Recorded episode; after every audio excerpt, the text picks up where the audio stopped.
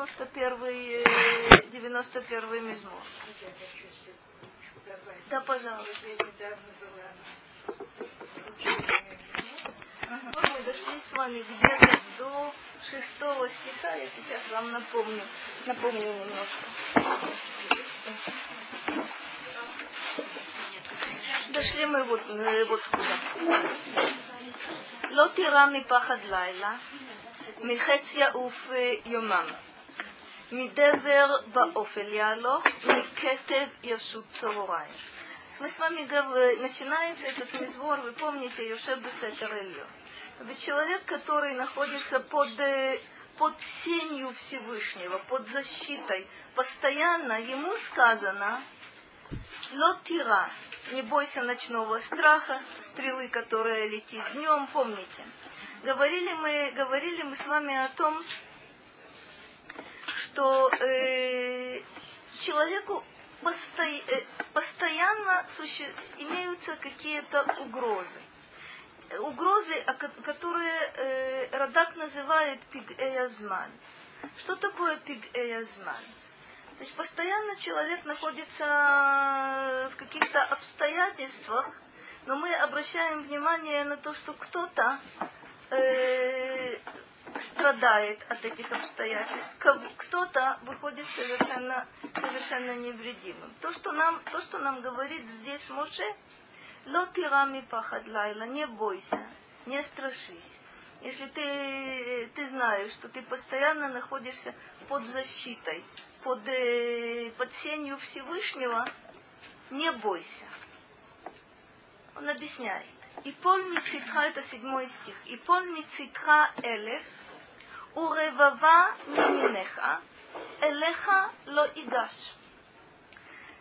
С одной стороны, то есть с левой стороны от тебя, падет тысяча, уревава и десять тысяч с правой стороны от тебя, элеха ло игаш. Тебя не коснется. Что это такое? Радак объясняет нам э, следующим образом. Бамильхама שילחמו בני אדם אלה עם אלה. תעבור דרך ביניהם בשלום, ותראה שיפלו במלחמה משמאלך ומימינך. То есть Радак первое, что он объясняет, он говорит, это э, война. Это на поле боя когда справа от тебя падают, слева от тебя падают, ты остаешься, ты остаешься невредим. או פירוש על הדבר, שיפלו בני אדם בעת הדבר מימינך ומשמאלך, ואליך לא ייגש הדבר. Или речь идет о другом общем бедствии. Это эпидемия. Когда погибают справа и слева от тебя, тебя это не касается. Как это понять? В каком состоянии должен находиться человек, чтобы общая какая-то беда, глобальное бедствие его не коснулось? Если вы вспомните то, о чем мы с вами говорили на прошлой, на прошлой неделе, или посмотрите просто глазами, как-то пройдите вот, вот те стихи, которые мы с вами видели, как вы считаете, что это за... Каким образом человек может э, уцелеть вот в такой вот, вот в такой ситуации? Справа и слева от тебя. Это как? Объясните мне, пожалуйста. Защита. Каким образом эту защиту э... А вот это, вот эта догадка интересная. То есть если ты находишься, если ты находишься внутри, то вряд ли можно, можно рассчитывать на спасение. То есть спасение произойдет только тогда, когда произойдет открытое чудо. Но удивить, удивительную вещь ты сказала. То есть э, физически человек может находиться внутри. Но вот вопрос, что с ним, э, что с ним происходит. Что чувствует человек, что думает человек, как живет человек, который находится в состоянии Йошев Бесетер Ильон Бецель Шака и Тлюна. Что с ним происходит? Что он, что он такое? Он стоит на земле, вне всякого сомнения, да. где он еще находится. Мы с вами попытаемся немножко дальше. Муше нам объясняет. То есть начинается, вначале я могу, я могу совершить вот какую ошибку. И сказано, тот, кто находится под сенью Всевышнего, тот, кто пребывает постоянно под его крылом, не бойся, все совершенно замечательно.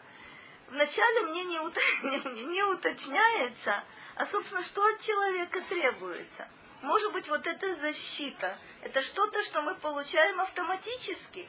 Может быть, это та, может быть, это защита, которая есть, ну не знаю, в качестве подарка или в качестве страховой компании. Пока, пока я не совсем это понимаю, хотя мысль какая-то у меня, вне всякого сомнения, возникает. Мне говорят третий стих, «Кигу яцильха мипах якуш», он спасет тебя, он укроет тебя, он э, и так далее. Все, все это совершенно верно, но уже сейчас должна возникнуть мысль о том, а собственно, как достичь вот этого состояния. Мы постепенно, постепенно приближаемся, приближаемся к ответу. Как? Всегда быть э, самой открыть, э, стремиться как Как? Э, молитву. А, разумно. Еще как. Э, То есть есть, способ, есть способ. Мы постепенно в этом мизморе и в других попытаемся понять, каким образом приблизиться к Богу, чтобы это не были слова. То есть э, у любого человека спросишь, ты хочешь быть, э, быть поближе? Конечно, хочу. Тем более, что мне сказали, что защитят и спасут и выручат. А? И проблем не будет, и как же замечательно. Это каким образом, каким образом приблизиться? От чего-то, от чего-то, может быть, отказаться, что-то приобрести.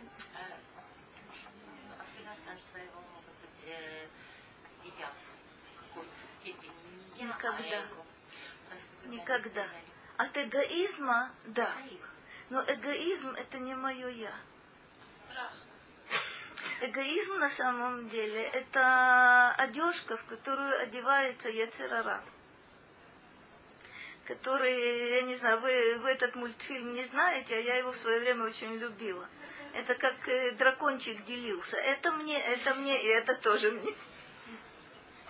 Это так работает эгоизм, так работает Яцерара. Это не я. Это на самом деле очень, э, очень наносное.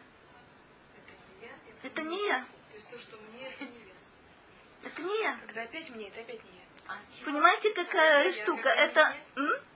Если то, что мне, это не я, это наносное.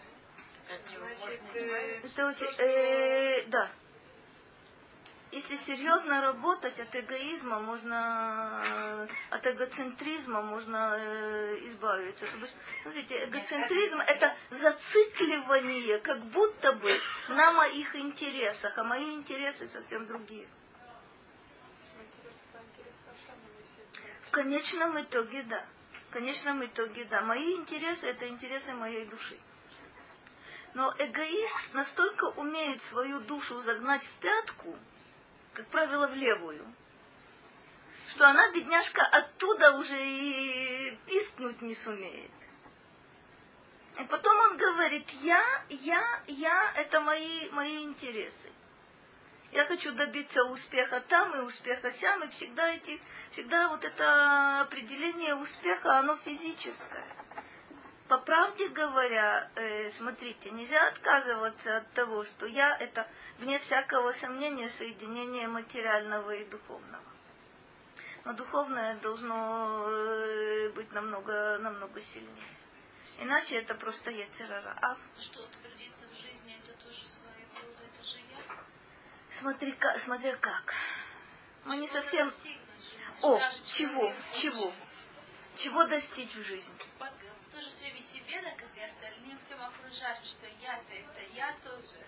Знаешь, это страшно, это страшно любопытная вещь. Ты, конечно, очень-очень правильно, правильно определила, но это интереснейшее заблуждение. Я тебе расскажу только одну, э, одну единственную сказку, больше не буду. Потом будем заниматься, э, заниматься делом. Сказка вот какого порядка. Я училась в школе э, в далекие допотопные времена, когда э, нужно было ходить э, только в школьной форме.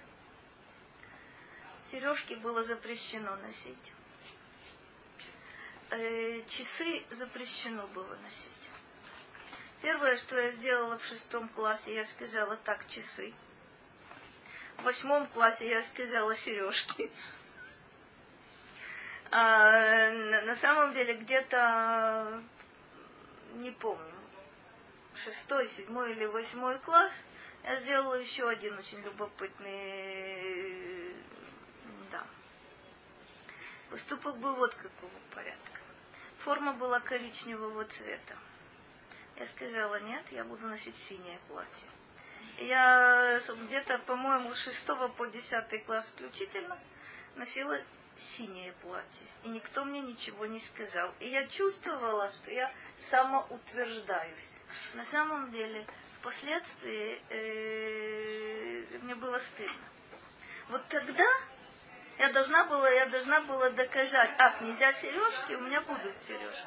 Ах, нельзя часы, у меня будут часы. Ах, нельзя другого цвета платье, будет у меня.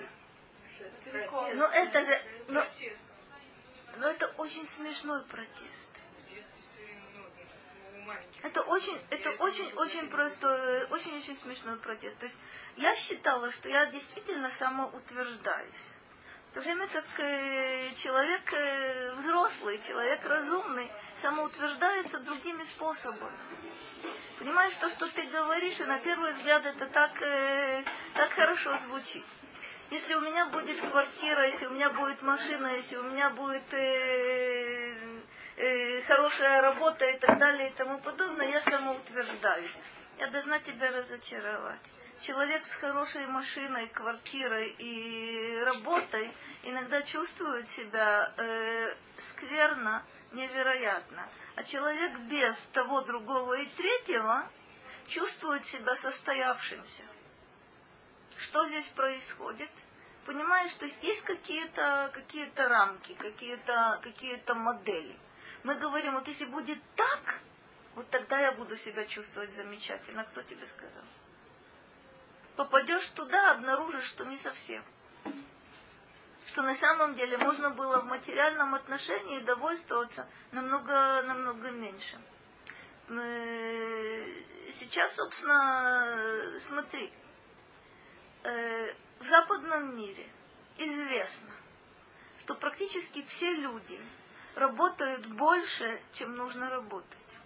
Что значит работают больше, чем нужно работать? Это очень странная вещь. Это я объясню. Вопрос о том, для чего человек работает. Рамбам нам говорит, что человек должен работать для того, чтобы обеспечить средства к существованию, средствами существования себя и свое семейство. Парноса. Благородная вещь, серьезная вещь. Для чего нужны средства к существованию? Для того, чтобы было вот это существование. Да, следующий вопрос, а для чего нужно существование – так мы делаем еще энное количество шагов. И тогда все становится на свои места. Если человек, э, если человек говорит, я должен работать для того, чтобы заработать, и это самоцель, это, это, ужас, это ужасная штука. На самом деле это очень-очень э, непростая ситуация. А то, чему Рахель, собственно, удивилась, это следующий момент э, есть заколдованный круг. В Америке этот заколдованный круг очень здорово работает. Э, тоже для меня это было странным в свое время, когда я узнала. У меня был такой э, странный разговор с одним моим э, знакомым, то есть мы учились в определенном месте, там были американцы, французы, израильтяне и так далее и тому подобное. Как-то как зашел разговор, э, кстати, не кстати, спасибо большое, э, кто сколько зарабатывает. Значит, э, американец, директор школы, все, все совершенно замечательно. Сколько ты зарабатываешь? Он назвал определенную сумму, которую я сейчас не помню. Израильтяне сказали «ах». Он сказал «не ахайте», потому что вы ничего не понимаете. Для того, чтобы, собственно, э, к нему относились должным образом. Директор школы, который зарабатывает столько-то, столько-то, он должен иметь такую-то машину, такую-то квартиру. Его дети должны учиться в таких-то в таких-то школах и так далее и тому подобное. Он сказал мне, знаете, что все, что я зарабатываю, у меня уходит на такие-то, такие-то, такие-то статьи, статьи расхода. Он сказал еще более интересную вещь. Вот ты можешь себе позволить надеть любую, любую одежду, которую ты захочешь. Знай, что я не могу надеть любой костюм. Я должен надеть только фирменный костюм. Фирменный костюм. Стоит столько-то, столько-то, столько-то. Это, это было настолько, настолько любопытно. То есть что получается? Чем больше, совершенно верно, чем больше человек зарабатывает, тем больше требуется, чтобы он поддерживал действительно свой имидж. Имидж поддерживать – это э, расходы, которые ему диктуются вообще-то общественным мнением и так далее и тому подобное, не потому что он в этом нуждается, не потому что его дети в этом нуждаются, а потому что иначе он не может.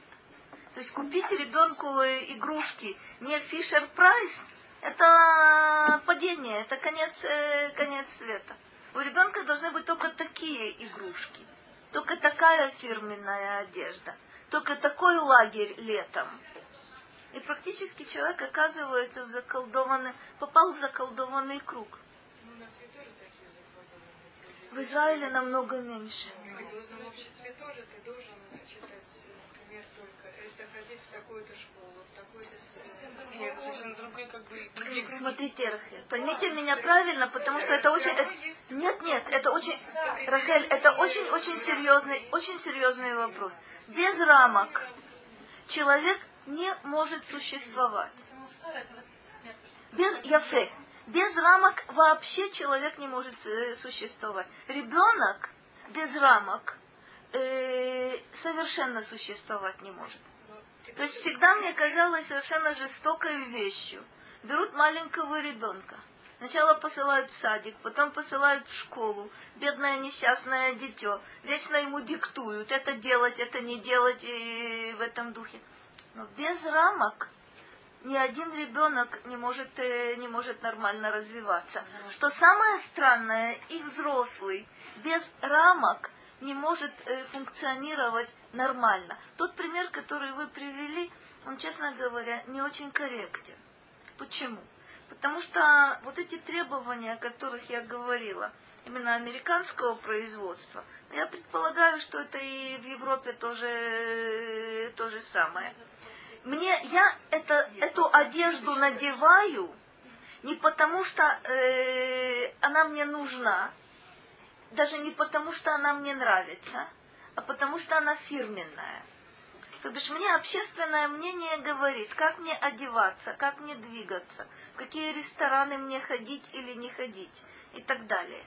То бишь, э, а то, что вы сказали, смотрите, в любом обществе, в любом обществе, нам говорят э, более или менее, что является принятым что является непринятым. Вы можете сказать, я к этому обществу не желаю принадлежать? Вы выходите за его пределы, ищете для себя другое. Между прочим, человек на необитаемом острове, э, собственно, вряд ли проживет, а еврей точно не проживет. Понимаете, какая штука? Рамки по определению жесткие. Но они широкие. Они широкие. То есть э, есть возможность найти собственную нишу. То бишь, если ты наталкиваешься, в общем, с разгона, с разбегу на стенку, это больно. Но в принципе, если ты существуешь... Ага, ты, суще... ты существуешь вот в этих широких, широких рамках, ты находишь свое место. А теперь поймите, рамки, как, кстати говоря, как все в этом мире, может быть положительным фактором и может быть резко отрицательным фактором. Если ты начинаешь бороться с этими рамками, то это очень тяжко. Если же ты знаешь о их существовании, примерно понимаешь их назначение, то на самом деле можно достичь достаточно большого уровня внутренней свободы. Смотрите, есть исключения из правил. Есть исключения из правил. Ведь в конце концов эти рамки я выбрала. Те рамки, скажем, рамки, ну, назовем это очень грубо, но не важно. Рамки религиозного общества определенного пошива я выбрала для себя. Вот это очень интересно, это очень интересная вещь. Директор хотел сделать карьеру. И карьеру сделал. А теперь карьера делает его. Знаете, какая интересная штука? Когда я выбираю рамки общества, в котором я хочу жить, и этот выбор сознательный по каким-то причинам.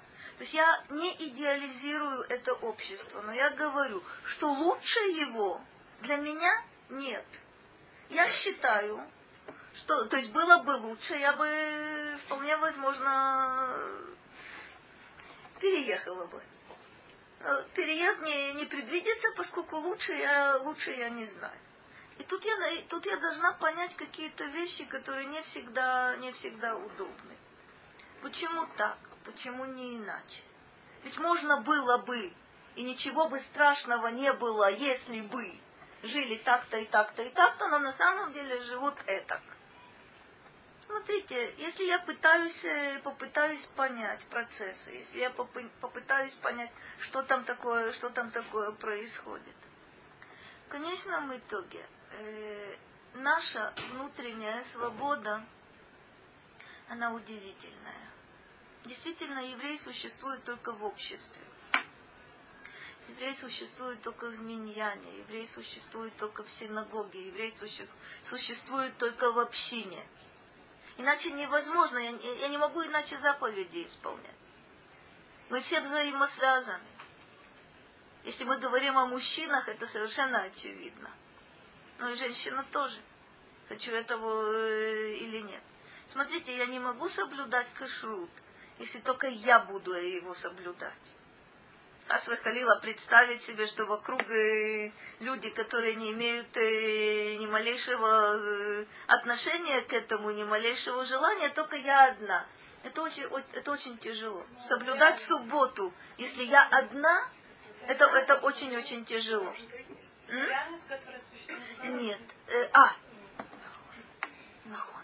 Нахон, это очень, это очень сложно. Это очень сложно.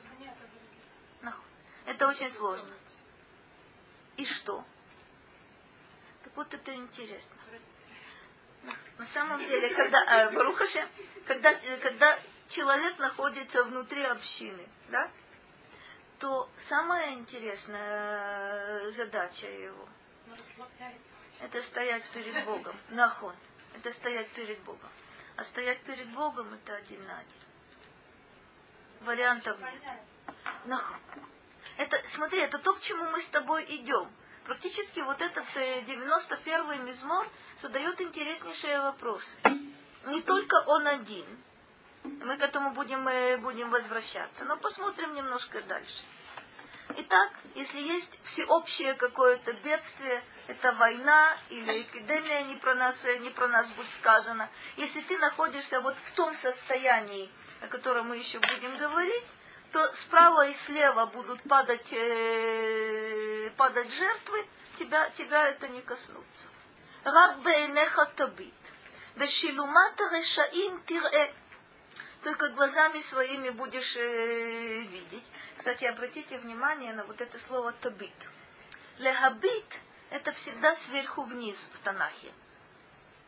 Она сказала очень здорово. То бишь, на самом деле, находясь внутри вот этих событий, ты как будто бы смотришь на них сверху вниз. Ты только глазами своими будешь, э, будешь смотреть. Вешилумат решаим тире. И ты увидишь, э, собственно, отплату ты увидишь возмездие э, людям, которые называются Решаим.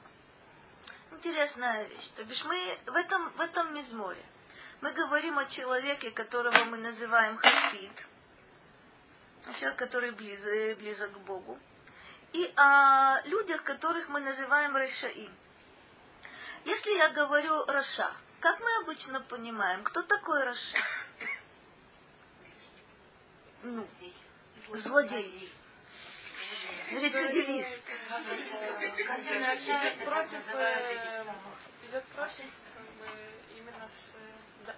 Это очень здорово. Нахон, совершенно верно. Хасид – это человек, который близок к Богу, стремится приблизиться максимально. Раша – это человек, который идет против воли Бога во всем, умышленно. Даже тогда, когда вроде бы ему от этого никакой пользы нет, но Раша идет вопреки воле, воле Бога. Но вот удивительно, удивительная вещь. Вообще-то, если мы подумаем здесь, кто такой Раша из этого, из этого мизмора, это тот, это тот человек, который на Бога не полагается который полагается на себя, у которого есть его воля, а воля Бога на самом деле на втором или десятом, э, десятом плане. Как ни странно, уже это называется Раша.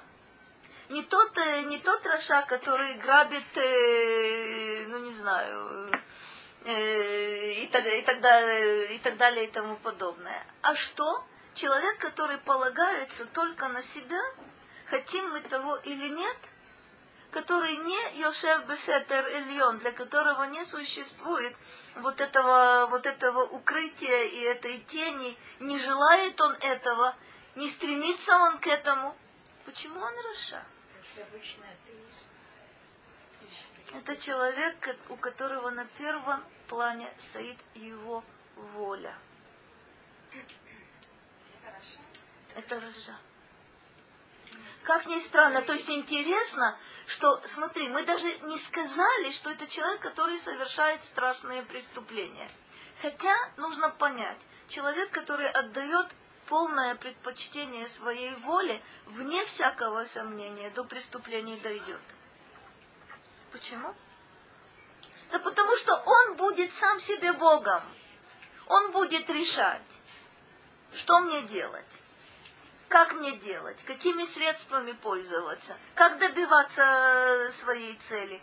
Если нет у него вот этого понятия сетерельон, если он не стремится к этому, хотим мы того, не, не хотим, он будет, э, будет Раша.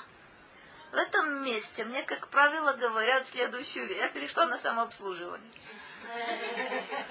В этом месте мне, как правило, говорят так. А вот я знаю, вот я знакома со светскими людьми, у которых нет ни малейшего представления ни Бога, ни его укрытия, ни его и так далее и тому подобное. А вот они люди порядочные. И даже более того. Замечательно. Вот очень интересно. Хасва Халила, я не хочу, я не хочу сказать, что люди, с которыми вы, вы знакомы, относятся к категории, категории решаим. Но все, что я говорю, это следующий момент. Человек, для которого на полном серьезе единственным критерием в жизни является он сам, рано или поздно, в том или ином э, виде – он будет находиться на ступеньке Раша. У него нет другого, другого способа. У него нет другого способа. То есть даже если внешне нам кажется, что этот человек, э, не знаю, э, сострадает всем, помогает всем и так далее и тому подобное, это не соответствует, э, не соответствует действительности.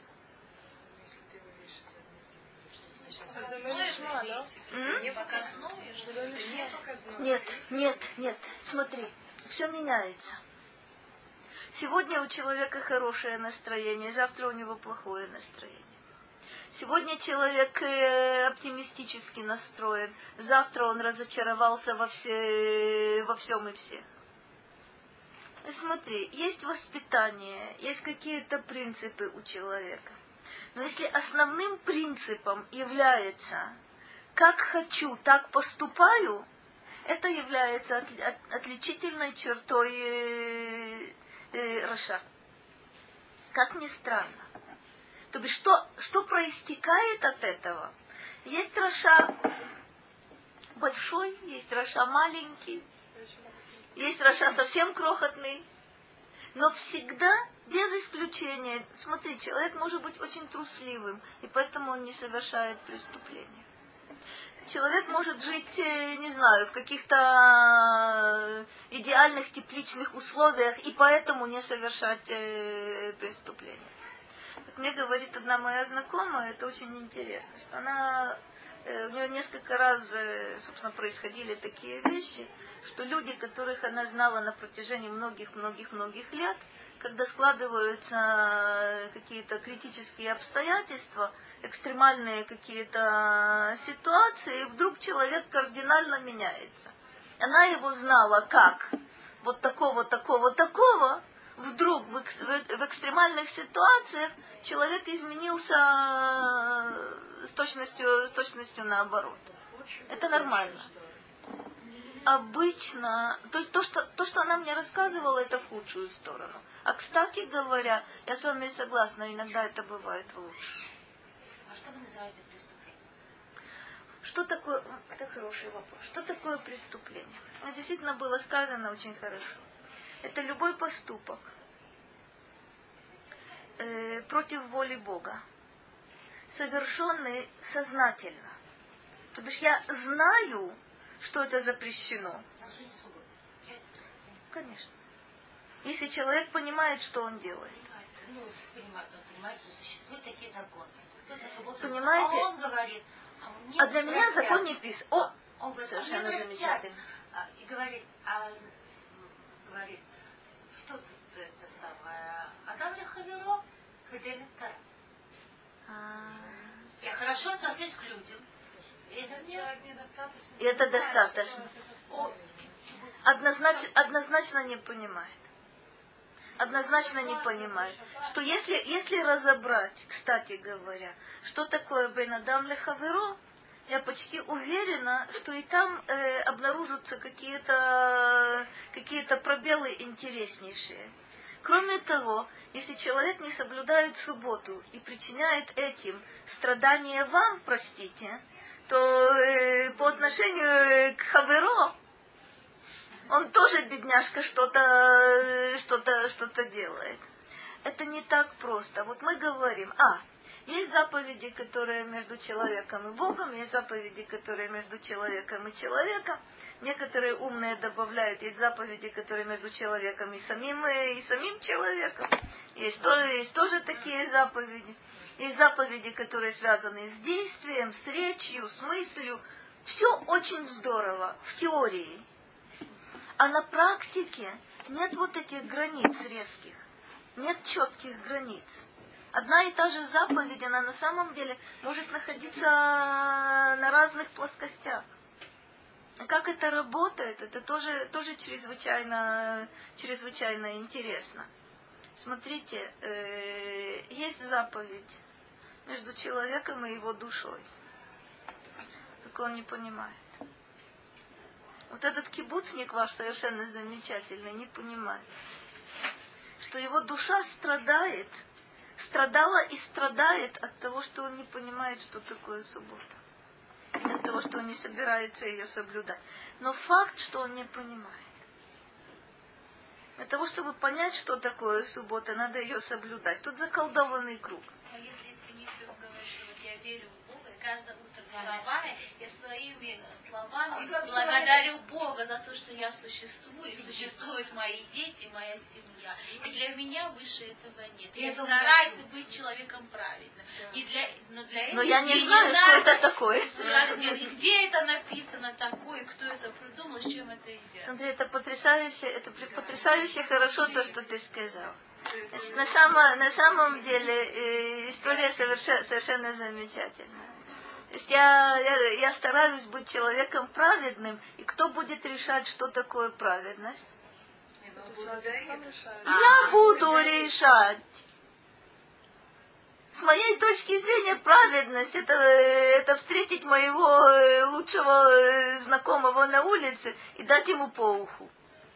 Так я выра- буду выражать свое, свое особое отношение к нему. Почему он при этом недоволен, я совершенно не понимаю. Но он же благодарит. Такая Но он благодарит. Это очень редкая вещь. Благодарить за все Всевышнего э, Рахель, это редкая вещь, это редкая вещь, но это ужасно, но это ужасная игра. Потому что на самом деле благодарить нужно не только словами. Мы тоже поднимаемся с вами и говорим мудани. Но если после этого мудани э, человек э, идет явно, собственно, живет явно в противоречии с вот этим моде, то это не благодарность. Но представьте себе элементарные какие-то человеческие ситуации. Вы мне сделали что-то что доброе. Я прихожу к вам и говорю, Рахель, я так вам благодарна, я так вам благодарна. После этого я выливаю на вас э, ведро холодной воды. Что вы мне, что если жарко, то вы мне скажете спасибо. Но простите, если, но если холодно. Что вы мне скажете? Если ты мне благодарна, то с какой стати ты на меня прокинула ведро воды?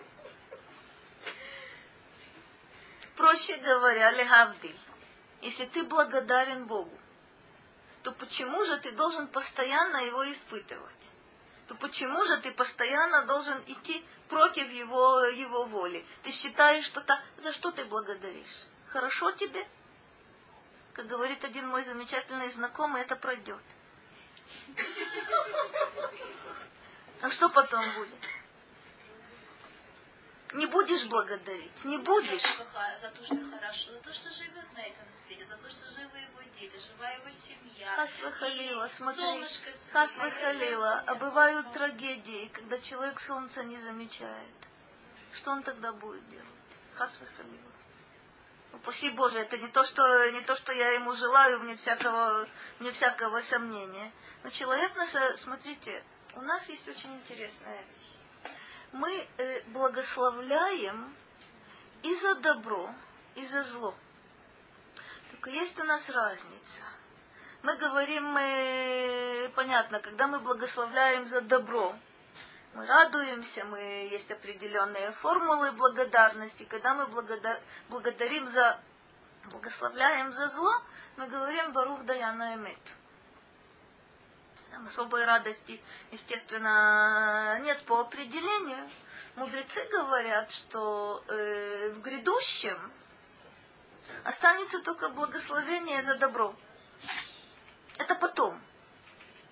А сейчас есть принципиальное, принципиальное, собственно, отличие, и оно вот какого порядка. Хорошо человек, он поднимается и благодарит, э, благодарит Бога, как хорошо, что есть я, что есть солнышко, есть и так далее и тому подобное, да? Э, Как бы известно, я не знаю, знаете ли вы эту песню, когда-то она была невероятно популярна. Пусть всегда будет солнце и так далее. Ну хорошо. Молиться невозможно, но пусть всегда. Ладно. Договорились. Вот интересный момент. А что если обстоятельства изменятся, и человек будет недоволен тем, что, тем, что с ним происходит? Поблагодарит? Да никогда. А тогда будет страшнейший кризис. А, смотрите, на самом деле каждого, каждого Бог ведет, и ведет по-своему.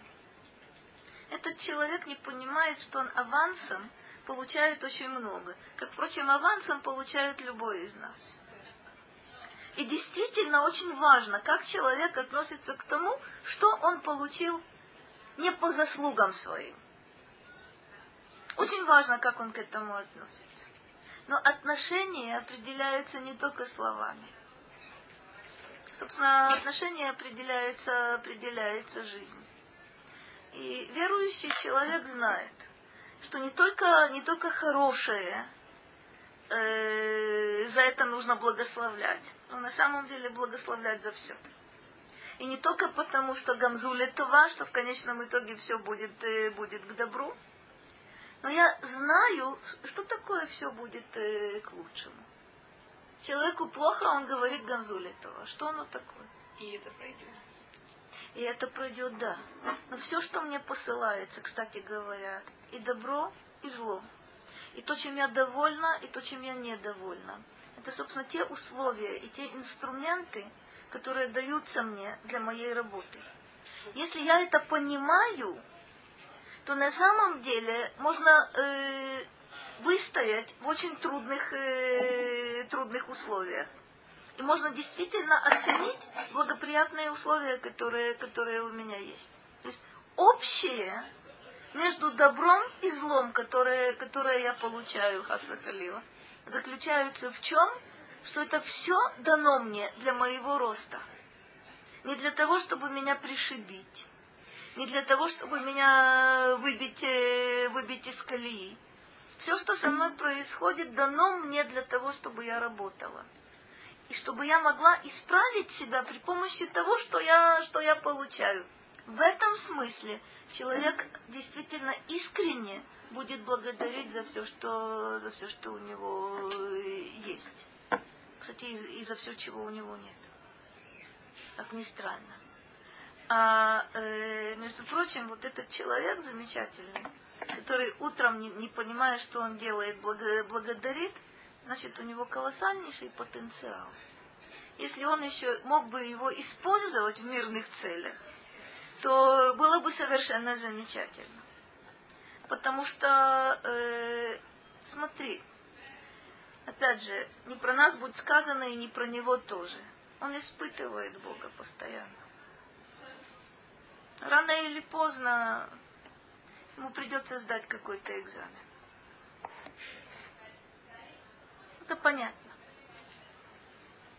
Ки ата Хашем махси. Эльон самта меунех.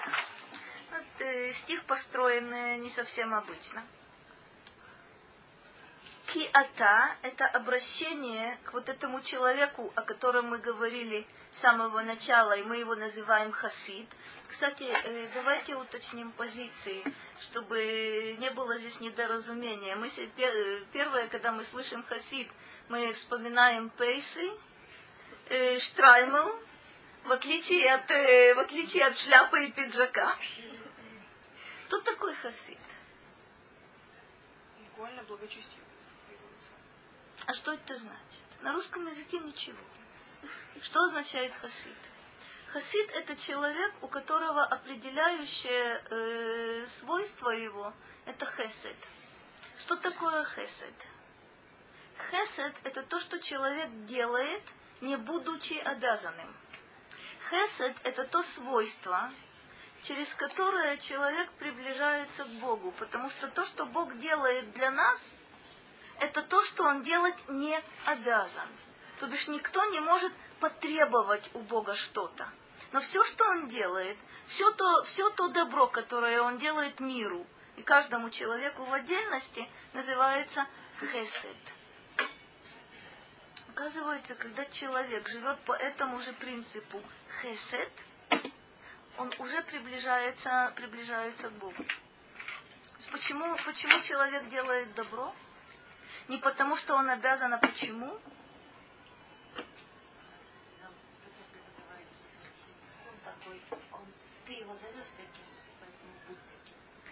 А, это очень здорово. Это хорошо было сказано. В Аллах Табит Рахав. Действительно, мы подражаем, мы подражаем Богу. Каким мы, как мы его называем, таким ты должен быть. Очень хорошо сказано. Но вот этот человек, если вы его остановите и спросите, почему ты делаешь хесед, почему ты делаешь добро, что он вам скажет?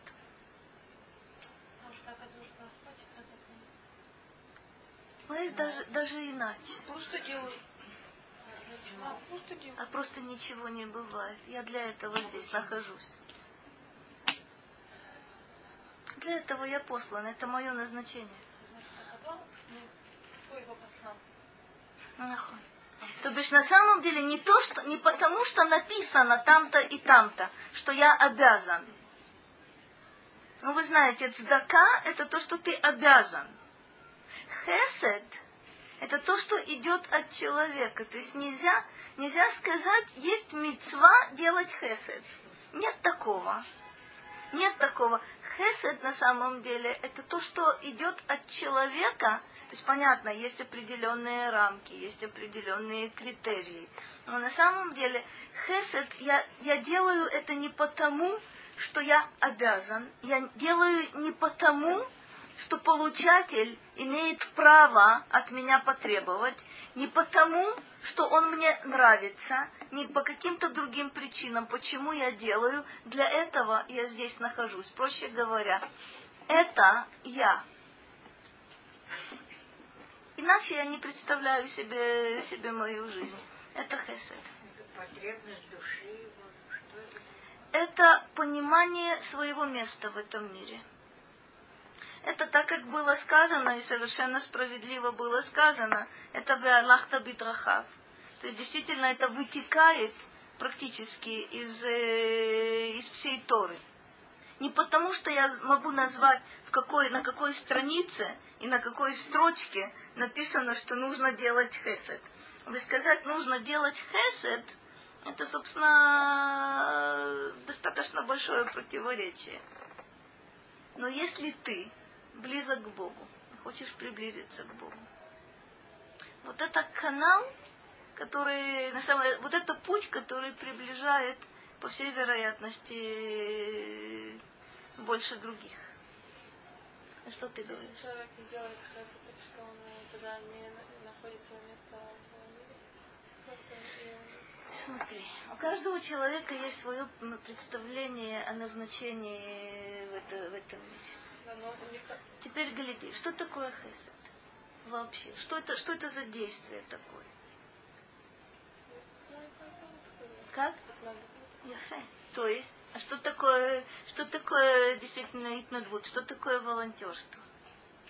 Это то, за что ты деньги не получаешь.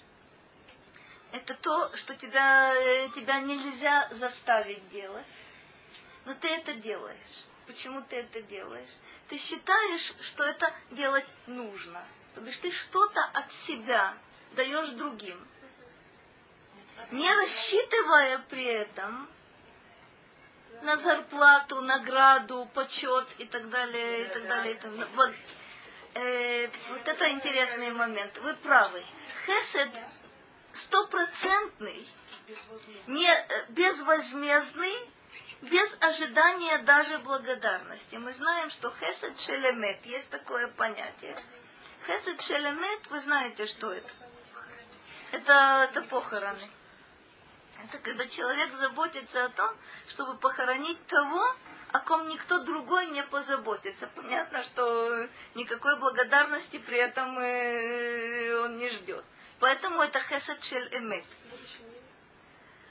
Смотри, это понятно это понятно, но э, у нас такая любопытная, любопытная вещь. Но наверняка ты тоже слышала такое выражение. Я ему так много добра сделал. Вот неблагодарный. То есть о чем, о чем, кстати говоря, так родители изредка говорят о собственных детях. Я о нем так заботился, я, я, я, я, я, я, я. А он мне нет. А он нет. То есть изначально, когда ты делаешь тест, нужно настраивать себя на то, то так, что все. Но обычно люди этого не делают. Они просто идут и делают, а потом они начинают чувствовать... Э... Неудовлетворенность. А потом начинают чувствовать, а потом начинают Хаса Халила жалеть Яфе, а потом начинают жалеть о том, что сделали, потому что неблагодарные, потому что зачем же? Я и время потратил, я и деньги потратил, я и силы потратил, а они, смотрите, какие. Вот очень любопытный момент. Смотри, все, что мы делаем, постепенно, шаг за шагом, нужно э, готовить себя к тому. Если я считаю, что так я должен поступать, если я считаю, что я должен помогать деньгами или каким-то другим способом, или добрым словом, или участием, или чем, чем бы то ни было, если я считаю, что это нужно, что это действительно воля Бога, я должна себя настраивать на то, что благодарности я не жду. И если будет благодарность, это подарок. Не будет благодарности, ничего это не изменит в моем отношении к тому, к тому поступку, который я э, совершаю. Очень трудная вещь. Очень трудная вещь, потому что мы вольно или невольно мы обращаем внимание на получателя. Хесед – это всегда есть ты, дающий, и есть получатель. Если этот получатель ведет себя нагло, или если этот получатель не испытывает к тебе никак, ни, никакой благодарности, вольно или невольно, я начинаю, э, в общем, задавать себе определенные вопросы. Теперь, а вот это очень серьезный момент. А вот это очень серьезный момент. Смотрите, смотрите, это серьезно. Это серьезно. Например, э, есть, есть такая, такая вещь, э, собственно, я там живу недалеко от, э, от Купат-Халима. И не про нас будет сказано, э, ходят там вокруг кругами наркоманы и выпрашивают деньги. Я всегда отказываю и отказываю настойчиво, потому что я совершенно четко знаю, э, я знаю этих людей, я знаю, на что они используют, э, используют эти деньги. Можно делать э, хесед или что угодно по отношению к такому человеку, я считаю, что это преступно. Если я знаю, что эти деньги будут использованы на наркотики или на алкоголь, я их не собираюсь тратить. Якобы это не входит в противоречие с тем, что я говорю. Смотрите, настоящий хесед никогда не причиняет вреда. Почему? Потому что когда человек делает хесед, он думает о другом, а не о себе. Вот тут уже, тут уже серьезный момент. Если я знаю, я очень хочу помочь, но э, если я знаю, что моя помощь только причинит вред человеку, то упаси Боже эту помощь оказывать. Причем это не только, это не только деньги, разумеется. Это не только деньги. Есть ситуации совершенно, совершенно замечательные. Ты идешь, а? Смотри, ты знаешь, понимаешь, какая штука? Я скажу тебе общее правило, хотя, э, смотри, я заранее прошу, заранее прошу прощения. Если я хотела как лучше, у меня получилось как всегда, это значит, что я думала о себе, а не о том человеке, которому я это делаю. Почти наверняка. Почти наверняка. Значит, у меня была какая-то задняя мысль вот эти задние мысли, они достаточно, достаточно часто все переворачивают э, с ног на голову. И я не понимаю, что произошло. То есть, что я анализирую? Я анализирую свой поступок. Я решила выполнить э, заповедь Бекур. Э, подруга, знакомая, родственник э, болеют я иду. И сижу там часок, другой, третий, четвертый.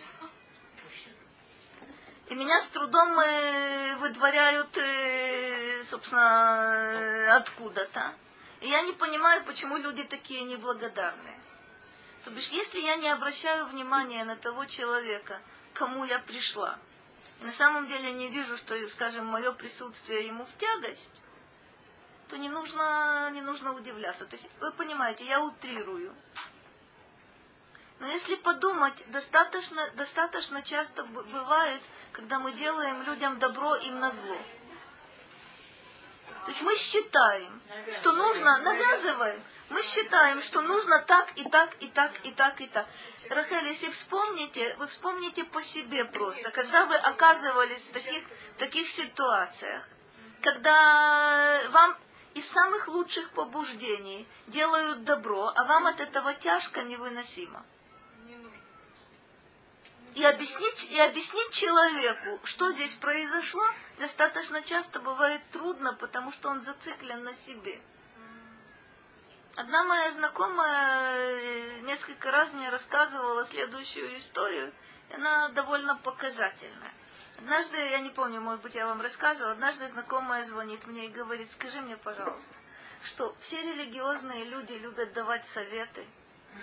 Я говорю, ты о чем вообще? Ты понимаешь, какая штука? В больших количествах неограниченных. Советы, как мне жить, как мне не жить, что мне делать, чего мне, чего мне не делать. Очень любопытная, любопытная вещь. Ведь когда мы даем советы, мы же делаем это из лучших побуждений. Как совет может быть воспринят э, в качестве оскорбления? Это значит, что дающий совет не видел, кому он совет давал. Я считаю, что нужно так. Тебя спрашивали? Не нужно жить в Иерусалиме, потому что в Иерусалиме дорогое жилье. Тебя спрашивали? Когда тебя спросят, скажи. Но достаточно часто бывают очень, очень, смотрите, это коварная штука. Это все, все в принципе, хотел, хотел как лучше, получилось как всегда. Киата вот это обращение к Хасид. Ибо ты, Господа, который является Махси. Махси – это мое укрытие, да? Ибо ты, Господа, который есть мое укрытие, Всевышнего, ты сделал меонеха. Очень интересная вещь. Сам там меонеха. Что такое маон? Правда, детские ясли, совершенно верно. Гам Еладим это детский сад, Маон, как правило, это ясли. Очень хорошо. А в Танахе что такое Маон? Это жилище. Как интересно. То, что Бог является укрытием и убежищем, об этом мы уже говорили. А что стоит за вот этой формулировкой? Ты, э, Господа, мое укрытие, ты сделал своим жилищем буквально. Что такое жилище? Ну, там печать постоянно находится и спит, и, и ночует. Здорово, здорово. Здорово. Что, что это обычно означает? Это то место, где человек чувствует себя комфортно, защищенным. Совершенно верно. Это удивительно. Это верно, что действительно это то место, где ты пребываешь большую часть, э, большую часть времени внутри. И испытываешь при этом чувство защищенности, укрытия, э, опять же, от природных каких-то условий, от нежелательных посетителей. Да. И Социальные рамки. Как? Социальные рамки. Человек есть, когда он никого не пускает. А он туда подадул вот это. Нет, это удивительная вещь. Самом, если сказать, что ты Бога сделал своим жилищем, то бишь на самом деле это удивительная вещь. Он твое пристанище. Раньше мы говорили о том, что Он тебя укрывает, Он тебя спасает, Он тебя защищает. Но Он – это то место, где человек чувствует себя у себя дома. Это, это мое место. Это мое место. Это то, что меня окружает. Нет, обычно не носят. Обычно это то место, куда ты приходишь. Но ты приходишь, чувствуя себя... Смотрите, это речь идет не о домашних тапочках. Маон это то место, где нет угрозы не про нас будет, э, не про нас будет сказано, дома тоже бывают травмы.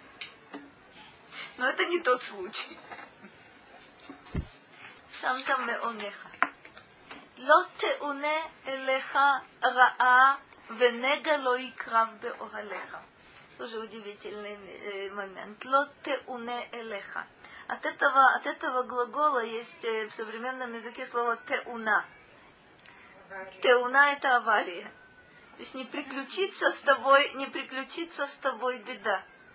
Не, объясняет нам Радак, не случится с тобой. Ты не столкнешься с этим. Потому что если Бог является для тебя меунеха, если вот это, вот это твое состояние, то не случится с тобой беда. Венега ло икрав беогалеха.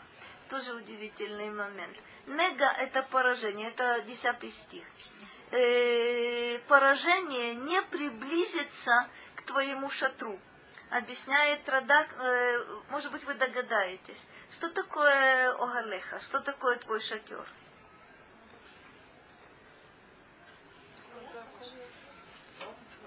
Очень здорово. Что такое шатер? А? Ну и что это? Это твоя семья. Радак говорит, это твоя жена, это твои дети. Огель на самом деле, впрочем, и Байт, это та, та, же самая, та же самая символика. Любопытно, что жена, э, мудрецы называют жену Байт. Да? Это есть другое, другая формулировка, это еще формулировка Танаха, акерет абайт. В современном языке это оскорбительно. На самом деле это удивительно хорошо. Что такое акерет абайт в современном языке? Ну. Ну, что оно такое? Это женщина, которая нигде не работает. На самом деле она, правда, работает 24 часа в сутки у себя дома, но это называется женщина, которая не работает. И в современном языке иврит, э, собственно, это не, не почетное определение. Э, в русском языке э, домашняя хозяйка тоже не, не сильно звучит. А керета байт это удивительная вещь. А керет и кар – это корень. Это, это корень, это основа. Это действительно то, на чем дом держится. Вот это Акера Табай, то, что мы с вами в Галель говорим, это тоже Тейли. Акера Табай, Теймам Баним Смеха. Удивительный, удивительный момент. Действительно, корень, э, корень дома. Охель, Огалеха, в данной ситуации тоже в виду имеется семья. Кимал Ахав Ецавелах, Лишморха Бехоль Драхеха. Сейчас мы посмотрим, что, что здесь происходит Ангелам своим он даст о тебе повеление, чтобы они хранили тебя на всех твоих путях. Что оно такое? Объяснение, объяснение совершенно, совершенно удивительно. Тогда говорит так. יצווה מלאכיו בעבורך, שישמרוך בכל אשר תלך. Он даст повеление, Бог даст повеление своим ангелам, чтобы они хранили тебя на всех путях, по которым, по которым ты пойдешь. Что это за ангелы такие? Что оно такое? Кому он даст повеление? О всей действительности на самом деле всем тем услов, всем совершенно четко, все, всему тому, что вокруг тебя. Все то, с чем ты живешь. Все это, кстати говоря, посланцы, посланцы Бога. То есть якобы Бог так эту действительность поворачивает к тебе, чтобы она тебя, тебя хранила. И людей тоже. И людей тоже, вне всякого сомнения. Вне всякого сомнения.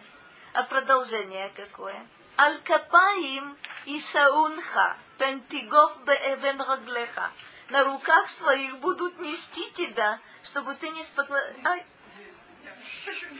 Приходи, пожалуйста. Милости просим. Мы вас вполне в гости вас э, приглашаем. Совершенно удивительный момент. Смотрите.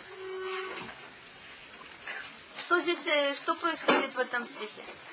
Они будут нести тебя, вот эти ангелы. То бишь все жизненные обстоятельства, как было сказано, включая людей, будут нести тебя на руках для чего? Для того, чтобы ты не споткнулся о камень. И вот тут удивительное, совершенно удивительное объяснение. Радак говорит так. Амар. Тихия колках муцлах. Удача будет настолько тебе сопутствовать, שיראה בעיניך כאילו מלאכים יישאוך שלא תנגוף באבן. Успех будет сопутствовать тебе настолько, что тебе будет казаться, будто ангелы несут тебя на руках для того, чтобы ты не споткнулся о камень. Это удивительное состояние. Если мы связываем с вами два стиха, 11 и 12, то вы видите совершенно необычную, необычную картину. Что Бог даст повеление о тебе ангелам. Какое повеление? Они будут нести тебя на руках, то бишь тебе будут удаваться вещи, которые никогда не удавались. Ты будешь добиваться успеха там, где никто не может добиться успеха. То есть задним числом ты обернешься, собственно, ты обернешься назад и увидишь, что как я вообще-то мог это сделать. Это же неподъемные вещи. Что это такое? Стих говорит, тебе будет казаться, что ангелы несут тебя, несут тебя на руках. Это интереснейшее состояние. То есть вы помните, мы отталкиваемся от первого стиха, от Юшев Бесетер Ильон, мы видим с вами, что ты сделал, сделал Господа Меонеха, ты видишь все вот эти, э, вот эти вещи, и оказывается, ты получаешь не только защиту в каких-то гибельных обстоятельствах, не только защиту в экстремальных условиях, но тут появляется какое-то необычное совершенно состояние вот этого успеха невероятного. Это настоящий успех. То бишь то, что нам представляется, э, смотрите, что такое успех? Практически успех – это когда человек преодолевает самого себя. Он как будто бы преодолевает вот то притяжение, которое, э, которое существует. У него нога не спотыкается о камень. То бишь э, вдруг открываются совершенно невероятные, невероятные возможности при одном единственном условии. Критерием будет не его воля, а воля Бога. Близость, о которой мы буквально еще, еще скажем полслова, и я освобожу территорию. Поскольку, но это, это просто очень важный момент, который я должна сказать. Дальше как будто бы мы возвращаемся, на первый взгляд, то, о чем, о чем мы и раньше говорили, но с другой стороны. Смотрите, 13 стих. Аль-Шахал вафетен тидрох, тирмос кфир ветонин. Что оно такое? Вот э, мы видим с вами, что две половины стиха вообще-то повторяют друг друга. Шахаль – это одно из, из названий льва любопытно, что в русском э, это лев. В русском языке лев, он существует, собственно, под одним единственным названием. Иногда мы его э, оскорбительно называем царем зверей, но не важно. То есть, как правило, лев есть лев, у него нет другого, другого имени. На иврите любопытно. Я вам назову только несколько, хотя на самом деле есть еще. Это шахаль, это арье, это лави, это лаиш, это кфир, это все лев. То есть там есть возрастные категории, там есть на самом деле э, есть, э, есть определенные нюансы, но очень много названий льва. Так у нас вот что. Аль-Шахаль ва Петен э, Тидрох. Петен – это один из видов змей. Кстати, тут тоже есть э, великое множество, но это уже по, собственно, по видам. Э, нет, нет, нет. Ты наступишь на льва и на змея. Сейчас мы не уточняем, не уточняем точно, но на самом деле мы примерно знаем. Тирмос кфир ветамин. Ты растопчешь, кфир это опять же одно из названий льва, танин это тоже змей. Не пугайтесь, не пугайтесь. Танин может означать крокодила, но может означать змея морской змей? Э, не всегда. Морской змей это крокодил. Не всегда, не всегда. Не морской, речной. Он на самом деле в пресных, э, в пресных водах. Но а, а впрочем нет. Впрочем нет. Смотрите, интересный момент. Что здесь сказано? Что здесь символизирует вот этот лев и змей? Это опасность, опасность неминуемую. Ты сначала сказано ты дрох, Тидрох это наступить. Наступить э, может быть и случайно, да? Тирмос кфир. Это ты растопчешь. Интересный момент. Ты наступишь на вот эту опасность. Сначала нам сказано было, что ангелы будут нести тебя на руках, чтобы ты не споткнулся о камень. Это тоже символ опасности. Да? Зме... Лев и змей это намного, намного опаснее, особенно если на них наступают, даже если только на хвост. Это мы тоже знаем. То бишь ты не берегся, произошло что-то, произошел какой-то сбой. Ты наступил на вот эту опасность. Но ты ее растопчешь, и никакого вреда, говорит Радак, они тебе не принесут. Знаменитый, знаменитый мидраж, который я к месту не, не к месту вспоминаю, но не могу его не вспомнить. Это Раби Ханина Бендоса. Э, Мидраш рассказывает, Раби Ханине сообщили, что в каком-то месте находится очень страшный, страшный змей. И уничтожает он э, людей невероятно. Раби Ханина отправился туда и поставил ногу свою на, собственно, на нору вот этого, вот этого змея. Говорит Мидраш, вышел змей и ужалил его и умер. Хасы халила не Раби Ханина, а змей. Раби Ханина берет этого змея, знаменитого, приносит э, в Бейта Мидраш и произносит свою знаменитую, знаменитую дрошу. Лоханахаш хорег, элахет хорег. То есть на самом деле тот, кто убивает, это не змей, а грех. Значит, если за человеком нет греха вообще, то никакой змей ему вреда, вреда не причинит. Мы же здесь говорим о другом, о другом состоянии, о котором мы, наверное, кончим только, только на следующей неделе. Это вот это знаменитое Йошев, Йошев Бесетер еще, еще буквально один момент. Киби хашак вафальтеу, асагвеху киядашми. Это ответ на, собственно, те вопросы, которые мы даже не успели сформулировать. Объясняет нам Радак, что это Бог говорит, киби хашак, вот этот хасид. Что такое хашак? М? Хешек, интересная вещь. Хешек это желание. Какое желание?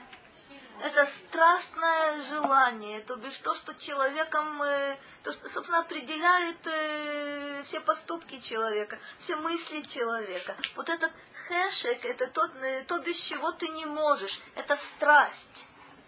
Киби хашак афальтегу. Поскольку он испытывал ко мне, говорит Бог, вот эту любовь, вот это влечение, вот эту страсть. Что такое афальтегу? Это полит Поли... Кто такой полит? Кто такие плити? По сей день мы знаем. Полит – это человек, который избежал беды. Я дам ему избежать беды. Почему? Потому что весь порыв его, это на самом деле, он заботится не о собственной выгоде, и даже не о собственном спасении. Весь порыв его – это приблизиться ко мне. Киби хашак и поэтому дам избежать ему беды. Асагвеху киядашми. Вот сюда я должна была прийти. Что такое, что такое асагвеху? Что такое сегев? Что такое мизгав? Мизгав – это крепость, находящаяся высоко. Сегев – это возвышенность.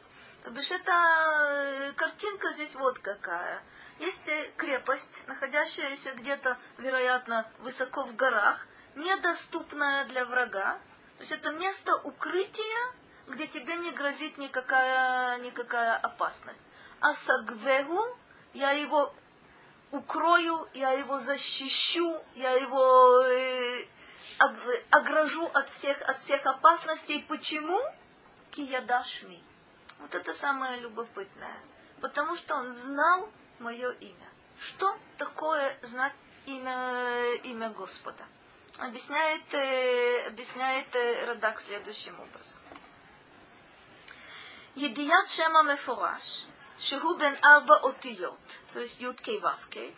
Что это значит знать это имя? Hi Ahavata Kel Idbarach, והיא ההשגה השלמה שיוכל כל אדם להשיג деодейну гуф. Интереснейший момент. Что оно такое?